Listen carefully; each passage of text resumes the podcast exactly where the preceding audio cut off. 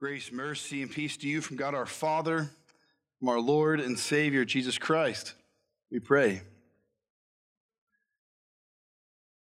Dear Heavenly Father, we thank you this day for sending your Son into the flesh, Lord, and revealing his glory as a glimpse of what is yet to come.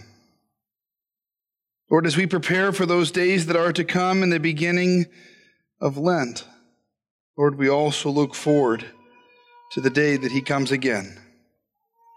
We would ask this morning that you break your word, small, fit for our consumption. In your name we pray this. Amen. For the past few weeks, we have considered what is love as it has been presented through our readings. However, there are plenty of fakes and forgeries around us that are willing to be found. So, this morning, the ultimate answer to this question as we wind down on this series and we begin to walk towards the cross is that the actual proof is found in the pudding, and the genuine article in the real deal. If you're following along in your bulletin, we are in the gospel text for today from Matthew 17. If you have your Bible along with you, we are beginning in the first verse. Our framework for understanding love defines authenticity of love by our emotional experiences of its expressions. In other words, we place love in terms of the emotional categories where we say, I feel love, I feel funny, I feel warm, I feel cold, I feel hungry, I feel sad. And in doing so, we make it something that can waver. And we build lives and marriages on this understanding that this emotion that we share at this point in time is something that won't shift, it won't move, something that will stay firm. And then when it does, it feels like the bottom drops out beneath us. And whether that is love for a spouse or love for a parent or love for a friend or even love for a child. Love is more than just an emotional experience. In chapter 16 that precedes our reading for today, Jesus has just told his disciples that he must go to Jerusalem and suffer many things from the elders and chief priests and scribes and be killed, and on the third day be raised again. And in hearing this, Peter immediately responds and says, No, Lord, I will not allow that to happen. And Jesus rebukes him and says, Get behind me, Satan. And he's not saying, Peter, you are Satan. He's speaking to the devil wearing Peter as a mask, speaking through Peter as a man, through Peter's insecurities, through Peter's fears, and even, yes, through Peter's love for Jesus. And he says, Get behind me, Satan. And then he goes on to say, If anyone would come after me, let him deny himself and take up his cross and follow me. For whoever would save his life will lose it. But whoever loses his, his life for my sake will find it. And then we pick up in 17 today, and it says, After six days, Jesus took with him Peter and James and John his brother and led them up on a high mountain by themselves. And then, as we have just heard, he reveals for them a glimpse of his glory in his transfiguration.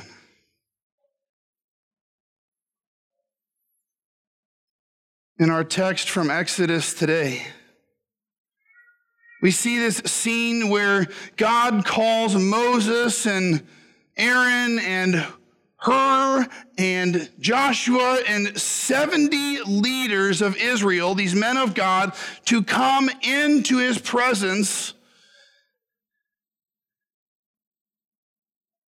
And they're eating. And then God calls to Moses and says, Come up to me further. And then Moses does so, and after six days, I don't know if you caught that in the text, after six days, then God reveals himself, removes the veil before Moses, and then sets forth his plan for Israel as he gives Moses the tablets on which the Ten Commandments have been written. In ancient days and even in some non Western cultures still today. A man and his betrothed were separated by a veil until the consummation of their wedding night. In other words, he never really got to see her face. And we see this tradition carried into Western culture as even today, you will often see a bride veil her face. And then as she is given away, then the father of the bride will lift that veil as he then presents his daughter to her groom. See, this was how Laban was able to trick Jacob into marrying the sister that he couldn't find a husband for. Jacob had worked to marry, to marry Rachel. And then on the wedding night, as the veil is lifted after the relationship has been consummated, he realizes he hasn't married Rachel. He's married, as the text says, the ugly sister, Leah. Now you wonder, how could this happen? Because they had a veil between them. In the same way, God veils his face from his people. So much so that even the people of God say, We can't bear to see his face because if we do, then we will surely die. And here in this experience that he has with Moses, he pulls back the veil. Here in this experience that Peter, James, and John have with Jesus on the mountain, he pulls back the veil. And as it is lifted, the fullness of God amongst men is shown brighter than the sun. When love is the real deal, there is no room in the relationship for shadows or secrecy. And in fact, in that relationship, the past, the present, and the future are all bound together in the same place and time. And within that relationship, what is, was, and will be is all a present reality. We heard in our epistle text today from 2 Peter 1 the people of God in Christ Jesus are called to ignore the revelations of men and to follow the only true saving word of God. If our knee jerk reaction to something or someone that we love is to have a fear of it changing or leaving us, then how can that love be the real deal? How can we trust that love to be the real deal? Peter, James, and John received confirmation that Jesus is the genuine article, the real deal, the Savior of the world. And yet, rather than recognizing this as an affirmation of Jesus' word and his promises, Peter still wants to establish Jesus' place, his home, with Peter's people, not Jesus' people, but with Peter's people here on earth. Maybe it sounds like this. You know, we've talked this thing to death. Maybe it's time we move in together and see if we should get married. Maybe we should test the waters. And see, we know better. But we still want to cut out the hard stuff. We want to eliminate the waiting game. And we want to get right to the intimacy of doing life together. Or maybe it sounds like this. You know, we need to be realistic about the expectations of our relationship. We don't really expect each other to change. You can't really expect me to change. I mean, we are who we are. Even after 5, 10, 15, 20, 30 years of marriage, I expect you to be the same person that I married on the day that we took our vows. We peacefully coexist, traveling together on separate paths without a willingness to sacrifice for taking the road less traveled together. Or perhaps it sounds like this Absence makes the heart grow fonder. We depend on each other too much to endure the discomfort of actually being separated. And the unhealthiness of our codependence forces our attentions inward so that we fail and cease to see our responsibilities to everyone else around us. This is what happens in marriages, in friendships, in relationships, and guess what? Even in ministry. Churches get comfortable. Congregations like the comfort of those that gather with them.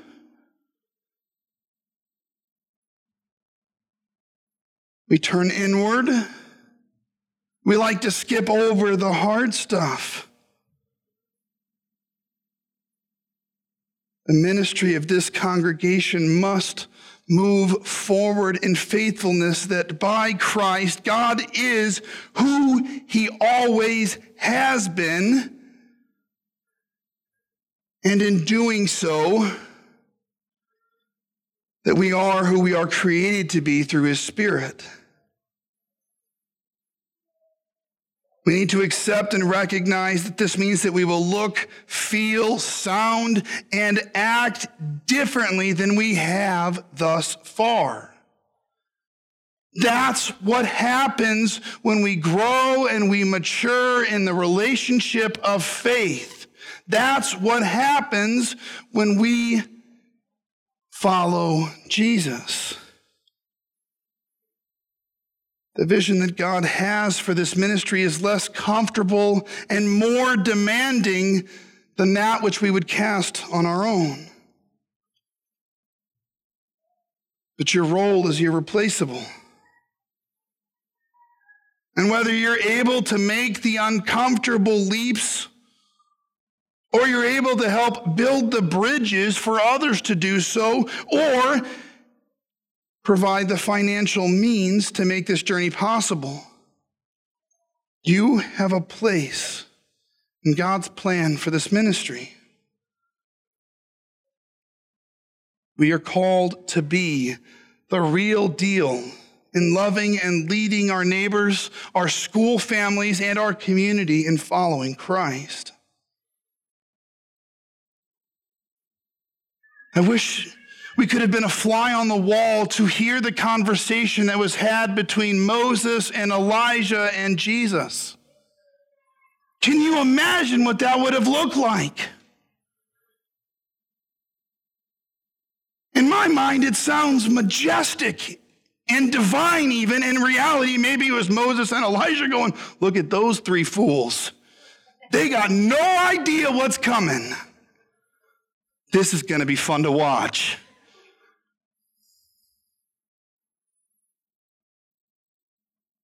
But the reality is, a bright cloud overshadowed them, and a voice from the cloud said, This is my beloved Son with whom I am well pleased. Listen to him.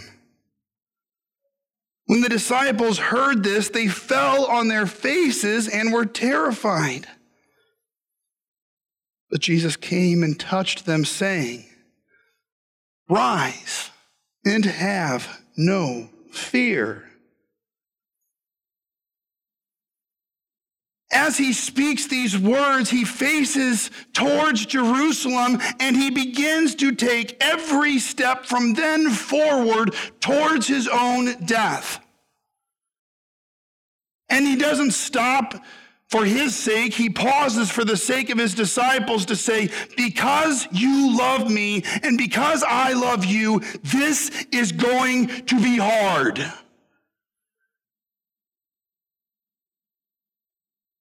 But we're in this together. And when you follow me, you trust. And when you trust, you believe.